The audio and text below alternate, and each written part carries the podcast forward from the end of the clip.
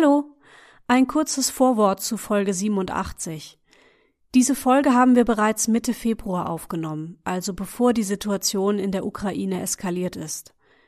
Wir sprechen in dieser Podcast-Folge über Werners Bücher, in denen es unter anderem auch mal um Weltraumkriege und Gefangenschaft geht. Wir gehen nicht ins Detail und Werner schreibt auch keine Splatterbücher, das werdet ihr bestimmt sofort merken. Aber bedenkt einfach, dass diese Folge vorproduziert ist. Und außerdem möchte ich mich noch für eine technische Panne entschuldigen, die dafür sorgt, dass Werner manchmal etwas abgehackt klingt. Das liegt also nicht daran, dass ich beim Schnitt geschlampt habe, sondern seine Audiospur hat leider immer mal wieder kleine Aussetzer. Ich hoffe, ihr habt trotzdem viel Freude mit unserem Gespräch. Ich hatte es auf jeden Fall. Und jetzt geht's los. Backstage.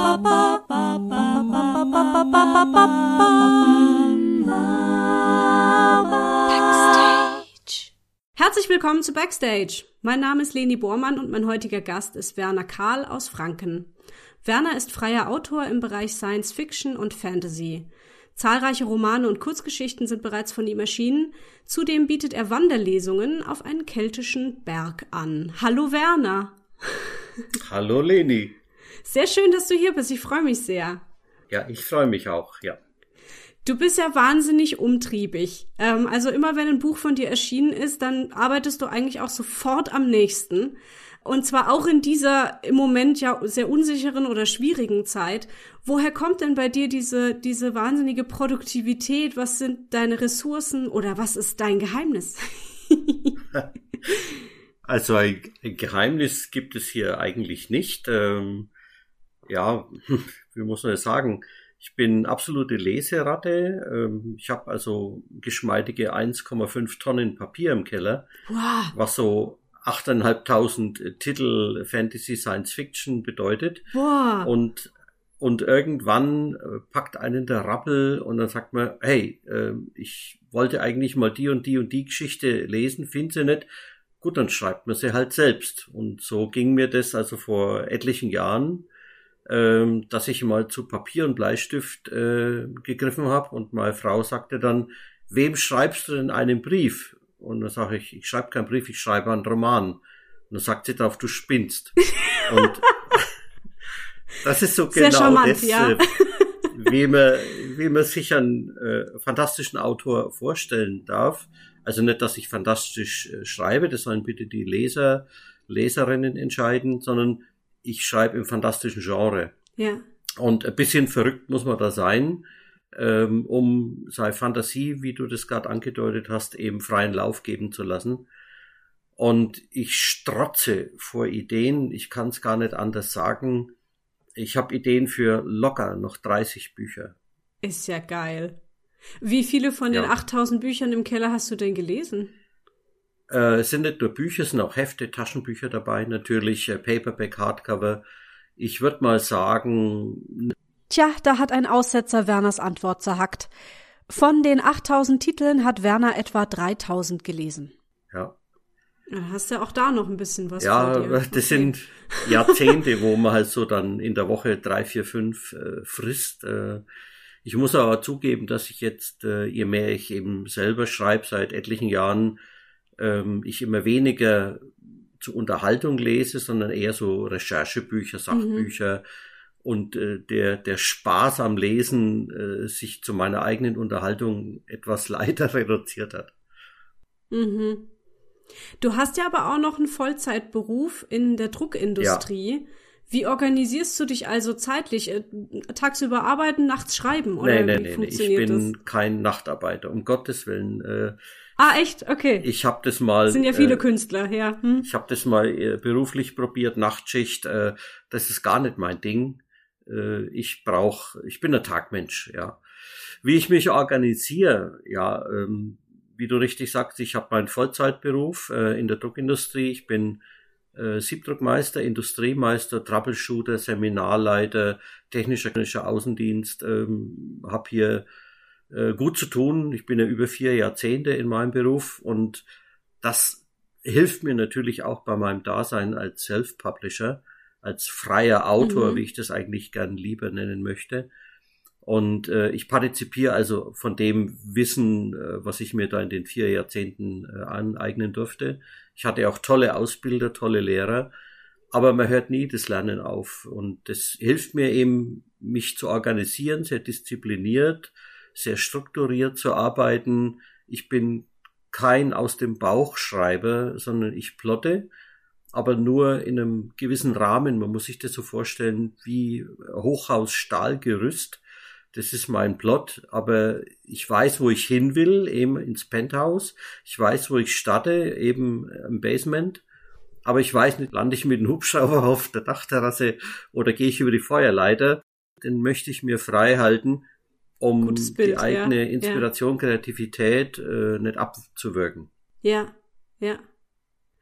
Ähm, ja, du hast ja schon gesagt, du bist freier Autor und hältst ja auch Vorträge zum zu diesem Thema, also zum Thema Self-Publishing. Boah Gott, ich kann nicht reden. Zum Thema Self-Publishing. Was sind denn die Vorteile daran, wenn man nicht mit einem Verlag arbeitet? ja, das ist klassischerweise eben die absolute Freiheit. Ähm, es schreibt dir niemand etwas vor. Also ich hatte schönes Beispiel war den allerersten Roman, den ich geschrieben habe äh, da war mir nach einem Drittel war mir klar, das, was du alles erzählen willst, schaffst du nie in einem Band, sondern es werden drei Bände. Das waren eben damals die Spiegelkrieger, äh, Druide der Spiegelkrieger, Königin der Spiegelkrieger, Dämon der Spiegelkrieger. Und ich hatte nichts Besseres zu tun, als eine der Hauptfiguren am Ende des Band 1 sterben zu lassen. Ich verrate jetzt nicht, oh. welche Figur, mhm. aber die Verlage hatten dann verlangt, ich soll das Ende umschreiben aber dann hätte Band 2 und 3 nicht funktioniert. Also das ist zum Beispiel was, ähm, was natürlich auch viele andere Autoren nicht weisen, dass angeblich die Verlage da nicht mit reinreden, ja. aber doch sie tun es. Ja. ja. So, das zweite ist äh, der Mix aus verschiedenen Genres. Ja.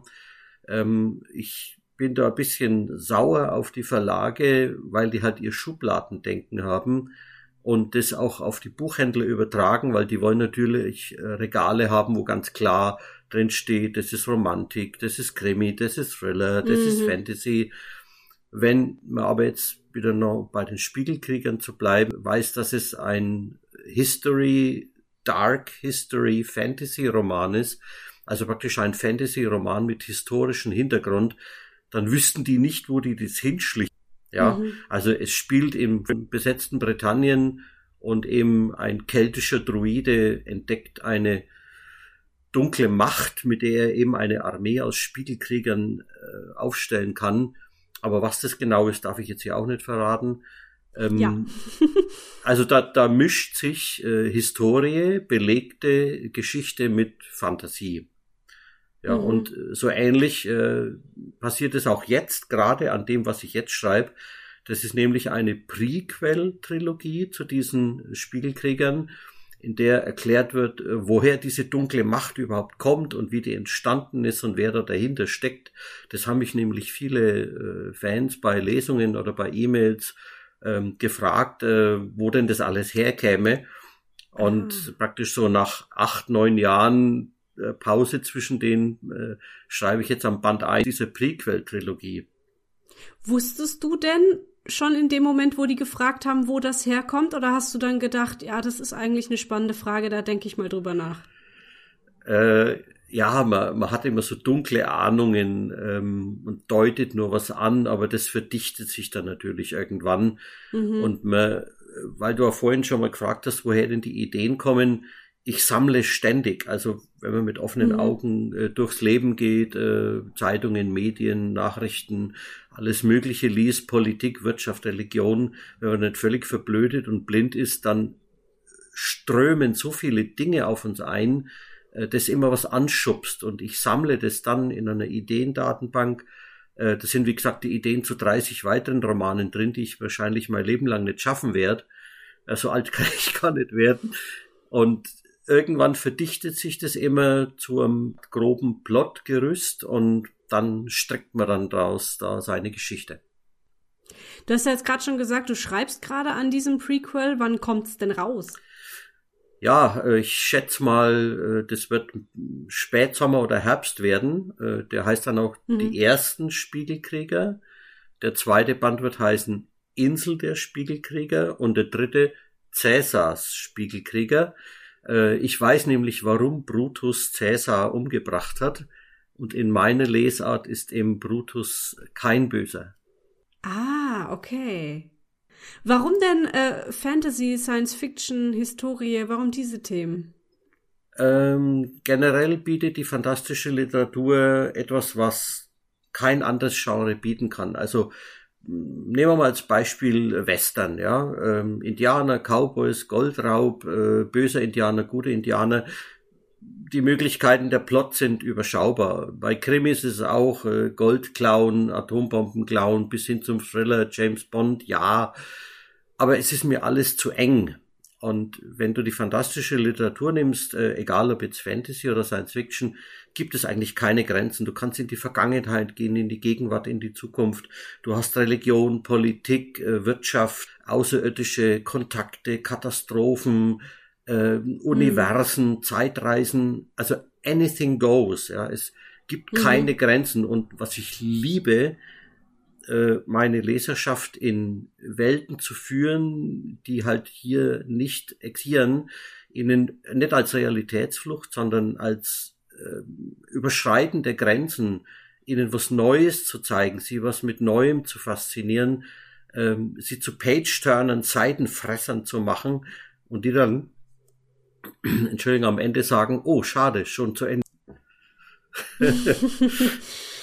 Wie schön. Ja, ich finde das mit dieser Weltenflucht auch immer wichtig zu sagen, weil das ja oft bei, bei Fantasy vorgeworfen wird, ne? dass man so damit irgendwie alles andere ausblenden will. Dabei ist es ja oft eine Art und Weise, Dinge nochmal einfach in andere Worte zu fassen. Ja.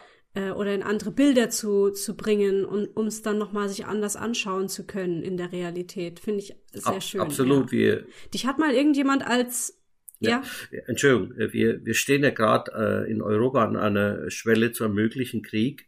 Äh, und worum es mir auch immer geht, ähm, warum ist mein Feind mein Feind? Ähm, wie, wieso greift er mich an? Äh, ich verstehe nicht, ich wehre mich. Ähm, und dann stellt sich raus, oh, aha, der hatte einen Grund oder man, man müsste eigentlich viel mehr miteinander reden, äh, mhm. sich austauschen, hey, äh, um dann eben Krieg zu vermeiden, ja. Also ich ja. bin bestimmt kein Pazifist. In meinen äh, Romanen geht's eher knallhart zu.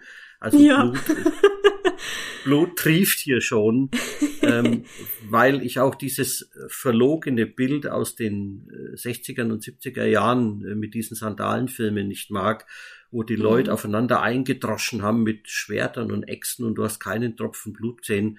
Das hat sich in neuerer Zeit Gott sei Dank geändert. Also es, das ist wer verlogen, die Schmerzen, das Leid äh, zu verschweigen, das Waffen, das Krieg äh, auslösen kann. Und deswegen zeige ich das auch, ohne jetzt äh, zu splattern oder sowas. Ja, das, das liegt mir auch nicht. Ja, ja. Aber es geht, geht schon zur Sache. Ja. Ja, da gehen wir auch gleich noch drauf ein. ähm, du, dich hat mal jemand als realistischer Fantast bezeichnet. Das fand ich spannend. Würdest du sagen, das stimmt? Ja, absolut. Ja. ja.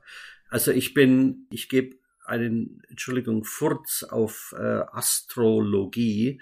Also ich bin, ähm, mag diese zwölf Sternzeichen eigentlich so gar nicht. Aber wenn man das Stierbild anschaut, ich bin geborener Stier, dann mhm. passe ich perfekt in dieses Bild. Ja, also mhm. auf dem Boden stehend, sehr ruhig, sehr kräftig. Nur man soll ihn nicht zum Rennen bringen. Ja.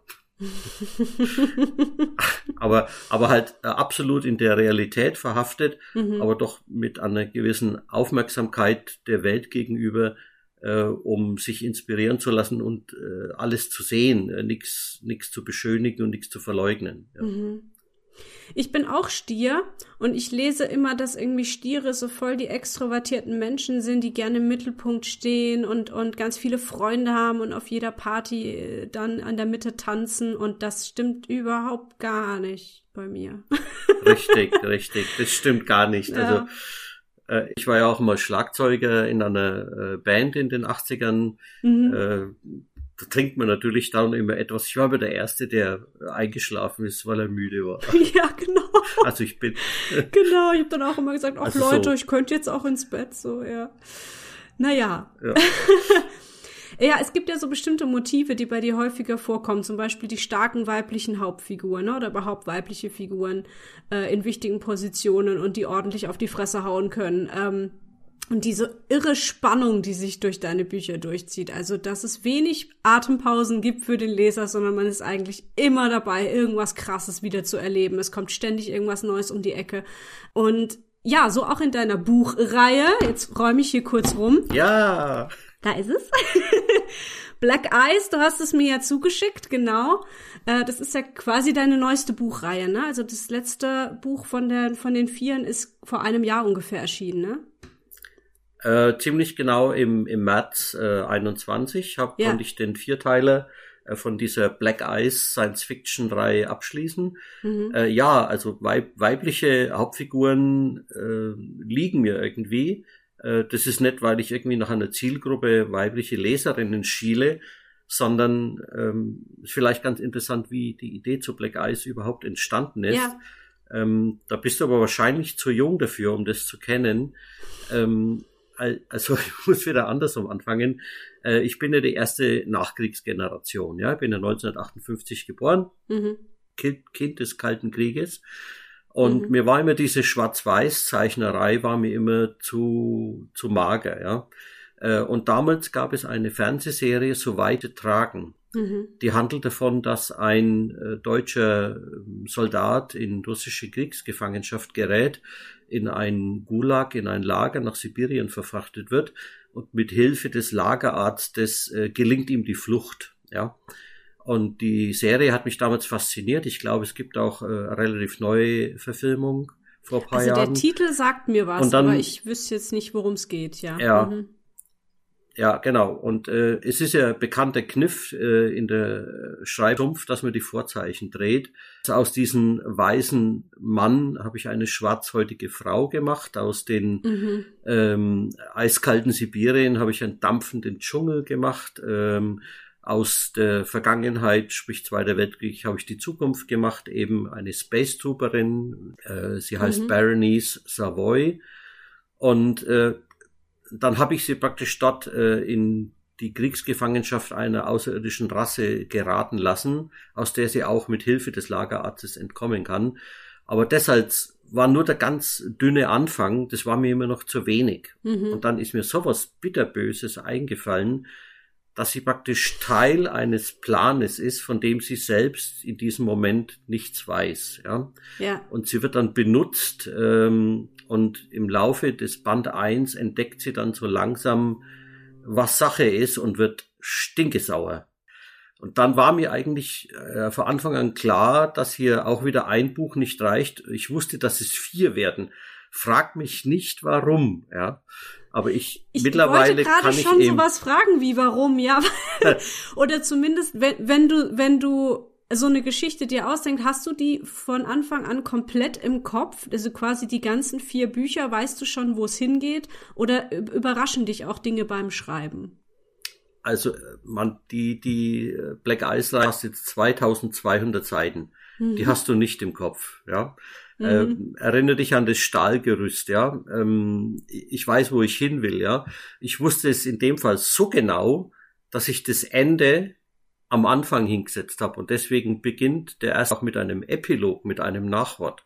Mhm. Äh, das ist praktisch der, der Schluss, ja. Ähm, ich wusste also genau, wo ich landen will, aber ich, um auf das Hochhausbeispiel zurückzukommen, ich weiß nicht, was in Stockwerk 27 in der Küche liegt, ja. Mhm. Äh, das weiß ich nicht. Ich, wenn ich mich selbst überraschen kann, dann kann ich auch meine Leserschaft überraschen, ja. ja. Also das ist mein höchstes Ziel, den, den Leuten Wendungen zu geben, Überraschungen zu geben, Figuren zu präsentieren, mit denen sie nicht gerechnet haben. Mhm. Ja. Und das, das macht einfach unglaublich Bock auch beim Schreiben. Ja, ich, man, teilweise sitzen mir Figuren auf den Schultern und schreien, spinnst du? Was machst du denn mit mir? Ich will nicht sterben. Äh, manchmal höre ich auf die, manchmal nicht. Mhm. Aber man hat natürlich äh, also den, den, den groben Handlungsverlauf im Kopf, aber äh, ich kann mittlerweile, wie gesagt, die, die Menge abschätzen an einem Stoff, aber was auf Seite 428 passiert ist, Mhm. Weiß ich selber nicht. Und das Buch oder die Geschichte hat zwei Enden in Band 4? Also Band ja. 4 habe ich ja jetzt nicht gelesen, ja. deswegen äh, weiß ich jetzt gar nicht. Ja, ja. Das war auch lustig. Äh, ich hatte zwei Ideen zu einem Ende, das verknüpft ist mit dem Epilog von Band 1, ganz klar und habe dann mit Freunden drüber diskutiert, mit einer Autorenkollegin, die auch meine Lektorin ist, ähm, und der ihr Vater, der Fan von mir ist, gehen wir öfter mal spazieren. Und dann sagt er ganz lapidar und schreibt doch beide. Mhm. Und genau das fand ich eine so geile Idee, dass ich eben in dem letzten Band, der heißt Nexus, Black Eyes 4, eben zwei Enden präsentiere und ich das aber auch ganz klar den Lesern mit einem kleinen Hinweis an dieser Stelle äh, kundtue, dass ich da auch lieber lese. Ab dieser Stelle splittet sich die Handlung. Von diesem Ausgangspunkt aus kann es einmal nach links gehen und einmal nach rechts, ja. Auch um den Leuten zwei Enden zu präsentieren. Ja. Ist ja geil. Wie ist denn das Feedback so auf die Reihe oder gerade auch diese zwei Enden? Gibt es da jetzt ein, ein, Lieblingsende von den Lesern? äh, ja, äh, ein paar Leute haben gesagt, ja, äh, mir gefällt das Ende besser. Die, mhm. die weiblichen Leserinnen, denen gefällt wieder das andere Ende besser, mhm. weil das, ja, romantischer möchte ich jetzt nicht nennen, aber sagen wir mal harmonischer ist, ja. Und das andere ist etwas böser. Also ich bin überhaupt äh, ein, ein böser Junge beim Schreiben. Ähm, ich bin auch Mitglied in einer äh, Autorengruppe in Coburg mhm. und da weiß man, dass ich der, der Böse bin. Bei dem immer das Katana dann eingesetzt wird und ja, genau, alles düster enden muss. Nee, aber ich nehme mal an, dass das Feedback gut ist, ne? Also auf, auf Black Eyes, weil ich habe auch bei deiner äh, Webseite, da gibt's ja so eine kleine Fotogalerie von, von deinen Fans und da gibt's auch eine Dame, die dann stolz ihr Regal präsentiert mit all deinen Büchern drin. Das ist ganz süß. Ja, ja. Das ist, das ist sehr witzig. Das ist auch äh, eine Idee, die ich bei der Neugestaltung meiner Website hatte dass ich dann sage, okay, wer sind denn meine Fans? Ja, durch diese von dir angedeuteten Wanderlesungen mhm. habe ich natürlich ein, ein Mehrfachnutzen, was auch wieder als Self-Publisher, als freier Autor Marketing-Idee ist, eben einen Titel aus der Backlist zu beleben, ähm, die Leute auf den Berg zu führen, wo die Handlung spielt, an bestimmten Stellen im Text äh, Stücke vorzulesen und die dann mit der historischen Realität zu verknüpfen, weil eben die Kelten oben auf dem Staffelberg hier in, in der Nähe von Bad Staffelstein äh, eine befestigte Siedlung hatten, ein Oppidum. Menoscada heißt es, so auch der Titel meines Romans dazu. Mhm. Und äh, da kommen dann Leute, ähm, die dann eben diesen Mix aus Historie, Realität, äh, Ausgrabungsstelle des Zangentors, das übrigens jetzt teilweise äh, rekonstruiert wird, ähm, verbinden mit dem Fantasy-Geschichte von mir, und dann eben an der frischen Luft äh, raufgehen und oben dann noch eine Brotzeit machen. Also du führst die Leute da hoch, erzählst denen, was es hier zu sehen gibt und liest noch aus deinem Buch vor. Kann man sich das so vorstellen? Genau, genau. Ja. Ach, das ist ja eine schöne Ich habe jetzt äh, ein paar solche Veranstaltungen gemacht und dieses Jahr sind ein halbes Dutzend solche Termine geplant, drei im Frühjahr, drei im Herbst. Und wie kamst du auf die Idee? Also war, war da erst dein Roman und dann war da der Berg oder? Also äh, die Idee zu dem äh, Roman lief ganz anders ab. Ähm, meine Frau ähm, hat äh, mir was von einer Geocaching-Gruppe erzählt, äh, die Menoscada sich nennt. Und ich dachte, ja, Menoscada, was soll denn das sein? Und so, ja, das ist doch eben diese keltisches Oppidum hier auf dem Staffelberg gewesen. Und ich, wie, was, wo, ja. Also ich hatte davon null Ahnung, hab dann das Recherchieren angefangen und dann zack war die Idee da weil cool. äh, vor circa 2000 Jahren eben die Kelten diese befestigte Siedlung aufgegeben haben mhm. und die Archäologen und Historiker wissen nicht warum. Ähm, und dann ist mir eben wieder so Böses eingefallen, ein dunkler Druide, ein richtiger Finsterling, ähm, und ich habe dann da eine Geschichte draus gebastelt, die erklärt, warum die Kelten diese befestigte Siedlung aufgeben mussten. Oh. Und äh, die Idee zu den Wanderlesungen äh, kam viel, viel später. Hm, das ist eigentlich auch nicht so neu. Es gibt ja viele Krimi-Autoren und Autorinnen, die bei so Urban Krimis ihre Gäste durch eine Stadt führen, äh, wo zum Beispiel Jack the Ripper da die Mädels ermordet hat oder irgendjemand in einer bekannten Stadt seine Missetaten gemacht hat. Und ich dachte, okay, in einer Stadt fand ich das zu laut, zu viel Ablenkung, zu viel Stress.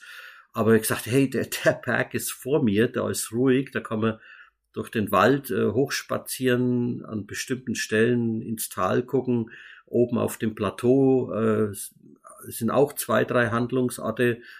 Ähm, ist es viel schöner als in einer, einer lärmenden Stadt. Ne? Ja, ja, natürlich. Ich stelle mir das auch voll schön vor. Also der Berg ist bei dir in der Nähe. Du musst da gar nicht weit gehen. Äh, wenn, wenn ich zum Fenster rausgucke, kann ich die, das Plateau sehen. Ja, das Ach sind so, so. sieben ja Kilometer weg. ja. Ah, cool. Okay. Genau. Ich nehme an, man kann sich über dich bei diesen Wanderlesungen anmelden. Ja, genau. Entweder über meine äh, E-Mail-Adresse oder auch über meine Handynummer. Es geht auch über den äh, Kur- und Tourismusverein in Bad Staffelstein. Äh, mhm. Ich lege Flyer aus in der ganzen Gastronomie, Hotellerie, Kulturorten, also also alles Mögliche, wo halt Touristen hinkommen, weil die Touristen das dann eher komischerweise wahrnehmen als die Einheimischen. Die Einheimischen kennen das schon. Ah. Die kommen halt zu meinen Lesungen. Ja, ja, verstehe. Okay. Ja. Ich werde auf jeden Fall mal in den Shownotes dieser Folge deine Webseite verlinken. Da findet man nämlich alle Termine und auch alle Bücher von dir und äh, Leseproben und sowas. Also kann ich auch sehr empfehlen. Ich finde deine Website sehr schön gestaltet, weil die so persönlich gehalten ist. Ne? Also es ist eigentlich bei, bei jeder Seite irgendwo noch ein kleiner persönlicher Kommentar von dir eingebaut. Und äh, ich finde, es macht Spaß, sich da so durchzulesen. Dankeschön. Ja, ich darf jetzt den Betreiber wahrscheinlich nicht nennen. Ich hatte ja so zweieinhalb Jahre doch, lang doch, ein, ja. eine Website äh, bei, bei Strato, okay. Ähm, die, die war mir zu langweilig, die war mir zu Hausbacken und in den zweieinhalb Jahren konnte ich gerade mal, ja so, ähm, was waren das, äh, zweieinhalbtausend Besucher dazu hinlocken. Jetzt mhm. im Februar die komplett umgebaut, die ist also jetzt ziemlich genau elf Monate, nee, 13 Monate alt. Und in diesen 13 mhm. Monaten sind es über 13.000 Besucher. Ähm, was sagt, oh, ich habe da hier was nicht ganz falsch gemacht. Ja. Ähm, äh, auch dieses persönliche, authentisch, ehrlich entspricht halt meinem Charakter. Ich bin zu blöd zum Lügen, also lasse ich es bleiben. Was, was, mir aber auch tatsächlich beim Schreiben Probleme äh, bereitet. Ähm, weil es gibt ja Figuren, die nicht die Wahrheit sprechen. Und äh, ich tue mir dann wirklich schwer, die lügen zu lassen, weil ich mir denke, das ist viel zu offensichtlich. Und da kommt jetzt wieder meine, meine Lektorin ins Spiel, ähm, die mich jetzt seit gut zehn Jahren kennt. Ich stelle ihr so kleine Fallen und so kleine, ja, so Foreshadows oder so kleine Hinweise und ich freue mich dann diebisch, wenn sie die nicht entdeckt. Weil das dann für mich die Bestätigung ist, hey, die Lüge niert, die falsche Fährte ah. hat funktioniert, ja. Mhm, Aber mhm. sie wird besser, also von, von, den letzten, von den letzten acht Spuren hat sie drei entdeckt. Ja, aber das ist aber noch ein guter Schnitt für dich. Also. Aber sie hat dann zugegeben, dass sie sich dann schwer tat, dass sie nicht offensichtlich waren. Also das hat auch wieder damit zu tun, dass man nicht langweilig sein möchte. Ich, ich hasse es, wenn man 25 Seiten vorher schon weiß, was eben 25 Seiten später passiert ähm, das, das mag ich gar nicht. Mhm. Du hattest mir auch in deiner E-Mail geschrieben, das fällt mir gerade wieder ein, dass es ja so das Vorurteil gibt, dass die aktuelle Generation oder auch die davor nicht mehr genug Aufmerksamkeit hätte, um überhaupt ein Buch lesen zu können oder um ein so langes Buch lesen zu können und du daran aber nicht glaubst. Äh, richtig. Ähm, du gehst nur einmal auf die Leipziger oder Frankfurt Messe, wenn sie denn wieder in Präsenz stattfinden dürfen. Und dann mhm. guck dir mal die Massen an, an dieser Generation Z oder Generation äh, 0, also praktisch die 15 bis 25, 30-Jährigen. Ähm, das sind Horden, die durch diese Hallen äh, gehen und alle lesehungrig sind und die nicht nur an diesen Manga-Ständen rumlungern, sondern eben tatsächlich alle Bücher in der Hand haben. Das ist ein Anblick, der geht mir runter wie Öl. Äh, trotzdem mache ich mir als freier Autor natürlich einen Kopf, wie spreche ich die an, wie erreiche ich die. Ähm, ich, die letzte Idee war jetzt, ähm, da gibt es eine österreichische äh, Web, kann man Kurzgeschichten-Abo abschließen für 30, äh, 10, 12 Monate. Und der hat einen Pool von 750 Kurzgeschichten, davon sind zwei von mir.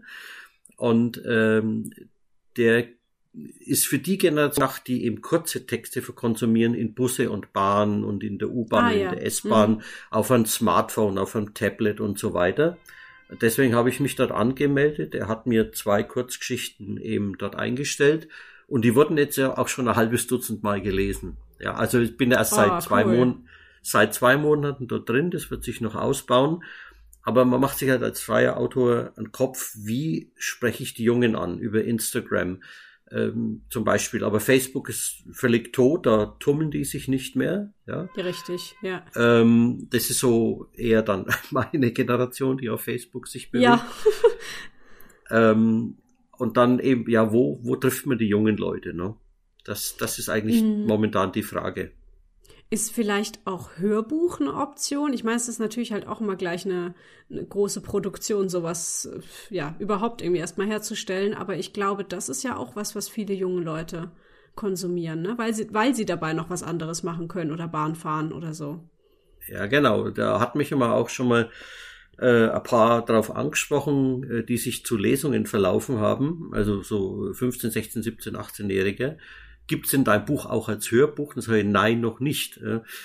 Ähm, das an Profiverlag machen zu lassen, kostet halt einfach ein wahnsinniges Geld. Ja. Und ich, ich selber, wie man hört, äh, bin ja Franke, äh, geborener Nürnberger, also Zentralfranke.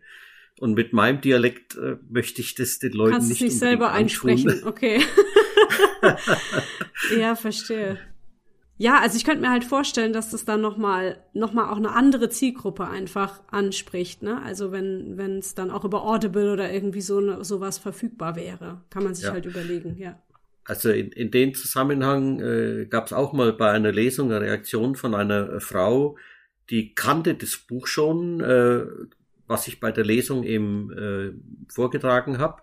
Und die hat dann zu mir am Ende gesagt, es aus ihrem Mund zu hören, hat ganz anders geklungen als ihre eigene Stimme im Kopf. Ah. Ähm, äh, weil man natürlich als Autor die Sätze anders betont oder anders gewichtet, als es der Leser oder Leserin selbst wahrnimmt. Ja? Also auch Stichwort Kopfkino. Ne? Mhm. Ähm, ich, ich versuche zwar meine Figuren äh, Tiefe zu geben, deswegen brauche ich auch so viel Platz. Ja, 2200 Seiten für Black Eyes äh, und die ganzen anderen Figuren aber ich, ich will die nicht bis zur letzten Wimper beschreiben, weil ich finde das arrogant, wenn ich jemanden bis zum letzten Knopf beschreibe. Ja, ich möchte das mhm. Kopf, Kopfkino der Leute anschubsen und wahrscheinlich sieht dann jeder meine Figuren mit seinen eigenen Augen etwas anders als ich. Ja. Und das mhm. hat eben mhm. diese Frau eben bestätigt, dass sie gesagt hat, die Textstelle klang ihr beim Lesen ganz anders, als wie es ich vorgetragen habe. Ja, ich habe gelesen, du bist ausgebildeter Dosenöffner. Ja, ja. Äh, ich, Und Katzenfreund. Ja, ich, äh, ich habe seit 40 Jahren Katzen, äh, nicht dieselben, sondern es ist jetzt, glaube ich, die vierte Generation. Das sind einfach fantastische Tiere. Ähm, das ist Entspannung pur, die, die lieben, äh, die sind warm, die streicheln, die haben ihren eigenen Kopf, die sind nicht so domestiziert wie ihr Hund, wobei ich auch Hunde liebe aber ich bin absoluter Katzenfan und deswegen ist auch eben äh, als Begrüßungsbild auf meiner Website eben ein Katzenkopf, der auch eine kleine Verbeugung von mir ist an Edgar Allan Poe, eine berühmte Katzen-Horrorgeschichte. Äh, äh, genau, meine Frage in dem Zusammenhang wäre so gewesen, was machst du, wenn du mal nicht schreibst oder dir gerade Geschichten ausdenkst, dann ist es Katzenkuscheln. Ne? Äh, ja, natürlich Familie, ganz klar. Ähm, wir machen auch viele Ausflüge, ähm, selbst sogar in Corona-Zeiten. Also ich schleppe meine Frau auf jede Burgruine äh, hin, wir gucken uns was an, wir gehen im Wald spazieren, äh, machen natürlich Urlaub. Der nächste Urlaub wird in Irland stattfinden. Und ja, Urlaub, auf Feste gehen, Antikfeste, Trödelmärkte, wandern gehen, äh, historische Sachen anschauen, in Museum rumkrabbeln, äh, was angucken. Also so im, immer ein bisschen Recherche auch, ne? Ob das mhm. jetzt Wikinger, Römer, Kelten, sonst was sind. Ich, ich muss es zugeben, absoluter Doku-Junkie. Mhm. Also so Ter Terra X, ZDF Info, Arte, das ist so meins. Ich bin ja in der Pfalz und da gibt es sehr, sehr viele Burgen. Und ich habe tatsächlich auch so über Corona mit meinem Mann zusammen das, das Burgenentdecken äh, für, für uns entdeckt, äh, dass wir uns einfach äh, eine Burg aussuchen, dann in die Nähe fahren, durch den Wald hinlaufen und dann die Aussicht oben genießen. Und manchmal sind es nur ein paar Steine, die noch übrig sind und manchmal ist es halt wirklich eine ganze restaurierte Burg mit allen möglichen Pipapo. Und ich finde das tatsächlich auch total spannend. Ich kann es gar nicht so genau beschreiben warum das für mich mehr ist als nur so ein paar alte Steine, aber diese, diese Vorstellung, dass da mal jemand gelebt hat, gewohnt hat und das so lange auch her ist, ne? Also teilweise sind diese Burgen ja tausend Jahre alt, das ist, finde ich, total krass. Absolut, absolut. Kann ich dir ja. nur recht geben. Äh, man hat dann natürlich immer sein äh, Handy, Smartphone-Kamera dabei, macht mal ein paar Bilder und, und fängt dann oft einmal äh, Stimmung, äh, Ecke, dunkles Loch, irgendwie ein Gemäuer ein, was dann wieder ein Detail liefert für die Geschichte, was man da ausstrecken kann. Ne? Mhm. Also das ist, ja. so greift eins ins andere. Ja. ja, genau. Haben wir noch was Wichtiges vergessen? Irgendein Projekt, was wir jetzt nicht angesprochen haben? Möchtest du noch äh, was loswerden?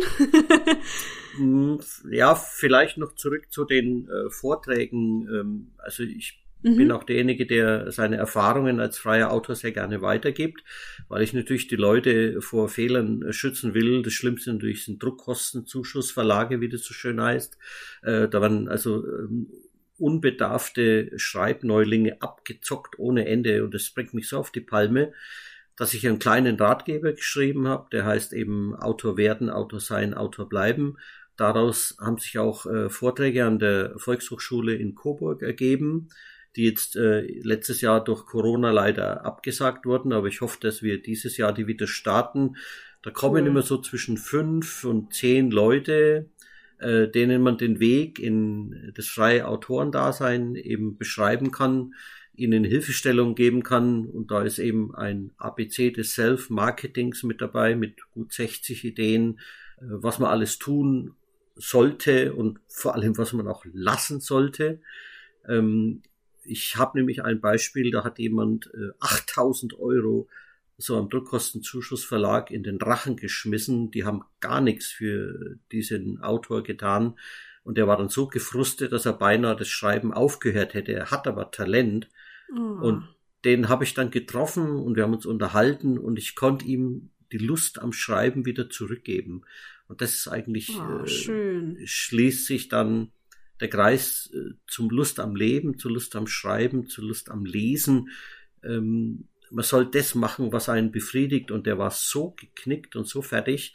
Und ich konnte ihn wieder aufbauen und jetzt hat er sein drittes Buch geschrieben. Yeah, ach, wie schön. Warum ist das so? Warum sind, ist das was Deutsches, dass deutsche Verlage irgendwie so drauf sind, oder?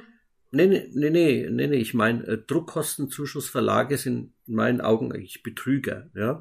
Ähm, du schickst ein mhm. Manuskript hin, ähm, die sagen dann, ja, ist toll, und da müssen wir nur ein kostenpflichtiges Lektorat machen, was ein klassischer, seriöser Verlag umsonst macht, ja oder eine Agentur sich auch drum so. kümmert. Mhm. Und dann gibt mhm. es dann, äh, dann sagen die, ja, musst also 500 Bücher äh, kaufen, die kosten dann das und das Geld und dann machen wir für dich Werbung. Die machen gar nichts. Ja. Ähm, mhm. Da waren Leute abgezockt und waren dann so frustriert zurückgelassen, äh, dass sie halt eben ihr Talent verkümmern lassen. Und das ärgert mich halt maßlos. Ja. Ja, das ist total verständlich, ja. Ja, gut, ich schätze mal, das findet man dann auch auf deiner Webseite, wenn du irgendwelche Vorträge gibst. Ja, genau. Termine, ja. Ja. Ähm, wir haben jetzt eben durch diese Coburger Autorengruppe regelmäßige Termine wieder in einem, in einem Lesecafé. Das sind zwei Kolleginnen von mir, die da sich abwechselnd äh, dem Publikum stellen. Dann machen wir, wenn es wieder möglich ist, eine offene Bühne. Da können dann sechs, sieben, acht Leute äh, lesen und der Gewinner mhm. der offenen Bühne, der wird festgestellt über das Applausometer. Äh, der kriegt dann ein, eine eigene äh, Lese, Lesetermin. Also wir sind auch recht aktiv. Äh, Ende März äh, gibt es in Meder, das ist ein Ort nicht weit von Coburg, ein sogenanntes Friedensfest. Und da habe ich eins meiner wenigen Gedichte äh, vorgenommen. Die Mädels in der Schreibsandgruppe, die waren äh, komplett äh, hin und weg. Haben sie gesagt, oh, wie poetisch, äh, von mir bösen Buben hätten sie das nicht erwartet. Wie schön. Aber schön, dass so viel stattfinden kann jetzt auch, ne? Also. Gott sei Dank, ja, Gott sei Dank. Wir müssen ja. jetzt mal alle, alle mal wieder raus hier, genau. Ja. ja, dann würde ich jetzt mal noch meine letzte Frage stellen. Die stelle ich nämlich immer zum Schluss und die ist, was wünschst du dir? Ha, was ich mir wünsche, viel Publikum. Ja, das ist immer noch das Beste, was es gibt. Das direkte Feedback in die Gesichter gucken und zwar live, nicht über eine ähm, Online-Lesung haben wir auch schon gemacht, aber da, da kannst du nicht 20 Leuten ins Gesicht blicken, ja. Du, mhm. Es ist halt einfach schön, wenn du die, die Leute vor dir hast, in die Gesichter guckst, zwischen beim Schreiben, äh, beim Lesen und mal aufguckst, äh, die anschaust, dich hinterher mit denen unterhalten kannst oder in der Pause. Direktes Feedback, ja. Ja. Das ist so ähnlich wie eine, wie Rezension, ja. Ähm, das, das ist das eigentliche Gold. Die Euro sind ganz nett, aber Menschen ihren Lesehorizont zu erweitern, das macht eigentlich am meisten Spaß. Und das ist das vielleicht mein Schlusswort. Ähm, eingefleischte Liebesraumleserinnen oder Krimileser oder äh, aus irgendeinem anderen Genre für fantastische Literatur zu begeistern, ähm, das, das ist eigentlich das Schönste, was mir passieren kann. Ah, oh, wie cool. Ja, ich wünsche dir das jetzt einfach auch. Ganz viel Publikum. Weil ich kann das Dankeschön. auch total nachvollziehen. Ich finde, das ist auch einfach nochmal was ganz anderes, wenn man die Menschen wirklich live vor sich hat und, und diese, diese Energie fließt. Ne? Also anders kann man es ja nicht beschreiben. Ja, super schön. Natürlich. Vielen jo. Dank, Werner, für das schöne Gespräch. Ich finde es ganz, ganz toll. Wünsche dir alles Gute. Ich habe zu danken, ja. Dann vielen Dank euch fürs Zuhören. Der Backstage Podcast ist vor kurzem drei Jahre alt geworden und ich habe mich voll gefreut, wie viele Menschen zum Geburtstag gratuliert haben. Das ist total süß. Also auch dafür einfach mal ganz herzlichen Dank. Schaut gerne bei Facebook, Instagram oder Twitter vorbei und lasst gerne auch ein nettes Feedback da. Wenn ihr dieses Projekt gerne auch finanziell unterstützen möchtet, dann schaut mal in die Show Notes. Da steht der direkte Link zum Blog, wo alle Infos stehen. Und wenn ihr euch und euer künstlerisches Projekt gerne mal bei Backstage vorstellen möchtet, dann schreibt mir eine E-Mail an backstagepodcast.gmx.de. Und dann hören wir uns hoffentlich bald zu einer neuen Folge mit einem neuen Gast wieder. Tschüss! Tschüss!